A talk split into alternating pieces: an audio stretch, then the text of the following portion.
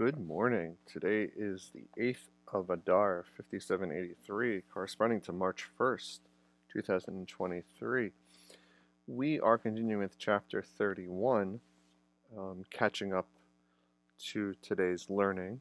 Um, and we'll go back first to yesterday's, which is from the 7th of Adar.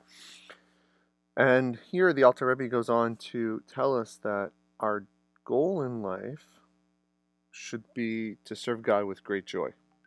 The joy of the soul separating from the body. Or, in other words, that the divine soul separating from the animal soul, specifically in times of study and in times of prayer, um, returning to God, reconnecting. And this joy is actually the joy of tshuva, the joy of returning, the joy of coming back, the joy of being engaged in the process of growth throughout one's life. So, before going deeper into this, step one is we have to work really hard on always fostering a sense of spiritual improvement. And the Benoni's job is very much that message of spiritual improvement. The Benoni cannot sit on his laurel, sit on his or her laurels.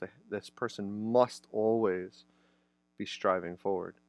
Um, that's the struggle, right? That struggle is this striving forward, but that is the goal and the mo and the modality that one must take. So there's no greater joy than being released from captivity, from exile, from being redeemed. It's actually an interesting message. We're now five weeks away from Passover. I know it's getting closer, um, but I think it's uh, appropriate that this is being read at this juncture because we're entering that season of reflection on what does it mean to go from exile to redemption. The truth is, in truth, is Purim is also that story, the, the holiday coming up next week, in which within exile we the Jews suffer the consequence of being exiled by being under the thumb of foreign rulership, and the entire story is about the overcoming of that and the rejoicing in the overcoming. And of course, Passover as well is the story of the exile, uh, the, the story of the slavery in Egypt and the redemption from that, which this section actually descri- describes in a spiritual context, which we'll come to in a moment. The message here is that what are we being captured? What is this exile, which we've been skirting around over and over again? What is the exile? The exile is that the divine soul is stuck in the human body, in this animal body. And the m- modality of life is that we're supposed to always be rising above that. What we'll see at the end of this chapter is that that actually is not entirely accurate. Rather, we're supposed to be lifting up the animalistic soul to a higher level as well. That is even a greater sense of joy, but let's come back to that in a moment. So, we have to work towards the divine soul being more precious than our body, right? The soul being more important than the body, and this is a divine service. This is this is worshiping God. This is the service of worshiping God, and more specifically, this is what it means to say that the people escaped from Egypt. So what happens? So let's go over the story in the Torah, right? The, the children of Israel are enslaved in Egypt for a couple hundred years, and they finally turn to Pharaoh, right under Moses, and Moses says, "Let them go. Let them go for three days. Let them worship God." Um, and they do so. And not only do they get but so it's a two part process. They get released from the land right? So they're able to leave. Then they have to escape. And before we get into the Alter Rebbe's words let's just look at the story a little bit more carefully is that escaping from Egypt was a 40 year process. Um, the the challenge that the children of Israel had was that you can take the people out of Egypt but you can't take the Egypt out of people. I know it's one of my favorite anybody who hears this will know that's one of my favorite lines. You can take the person out of but you can't take that the out of out of that person. Um, but with that said, right, you could take the people out of Egypt, but they had to have the Egypt take that taken out of them. So what? So what that means for the Alter Rebbe is as follows: the spiritual there there was a physical exodus from Egypt, and there was a spiritual. What was the physical? Release from slavery. What was the spiritual? Getting rid of that Egypt from us. So in the Kabbalistic lore, the idea is that when we were in Egypt, we that when the children of Israel were in Egypt, they had sunk down to almost the lowest level of impurity, and if they'd stayed any longer, they would have been lost forever.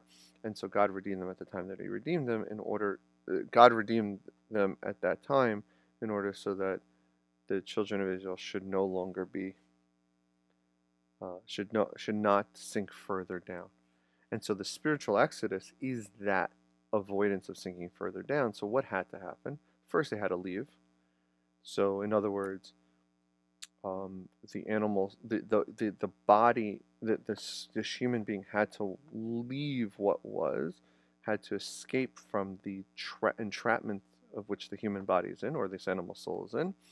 And then once they, the human being could do that, then the divine soul could be lifted out of this exile. This could actually not just escape, but really be driven out.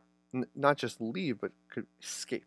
Right? The divine soul at the time of the giving of the Torah, which is the Torah portions we're dealing with now, could be pulled out, could be r- raised up beyond the, the animalistic soul. In other words, right, what's the Torah? The Torah is a set of commandments. as far as a set of ways of, li- uh, of, of how to live.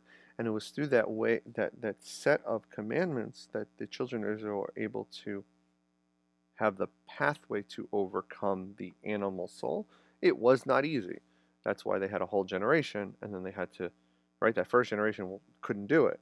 So they stayed for 40 years, and hopefully a lot of it got weeded out by the second generation. Of course, subsequent biblical history may have proven differently, but that, as we understand it, may have very well been the aim.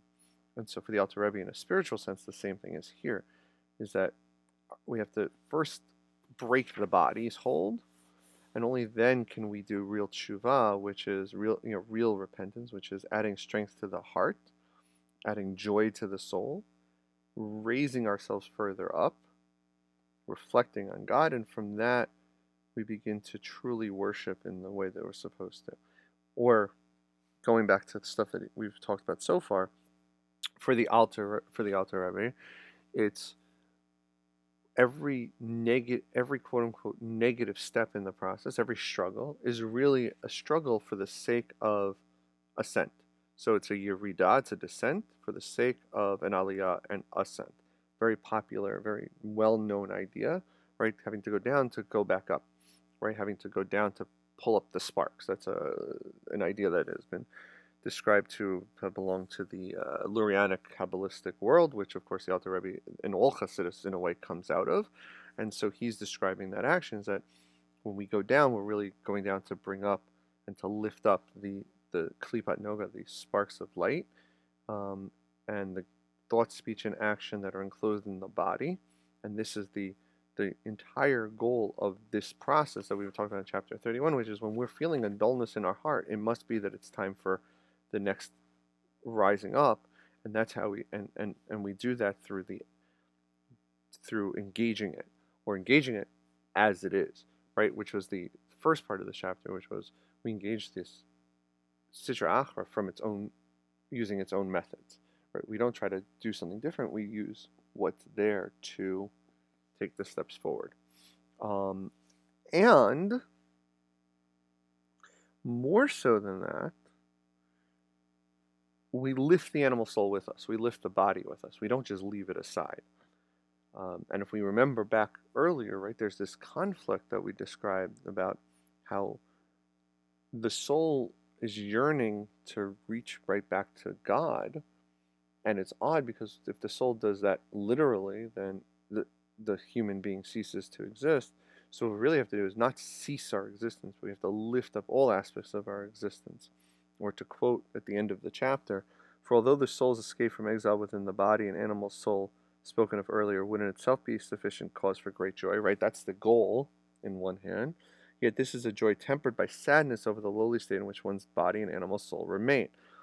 And what I would argue is that really the goal of the right, and then he goes on, when one realizes, however, the Torah and mitzvot elevate the body and animal soul as well, his joy will be untarnished. So if we see that the work that we do not just lifts up our soul to another level, if you will, but actually takes the whole being to another level, then we can feel that joy.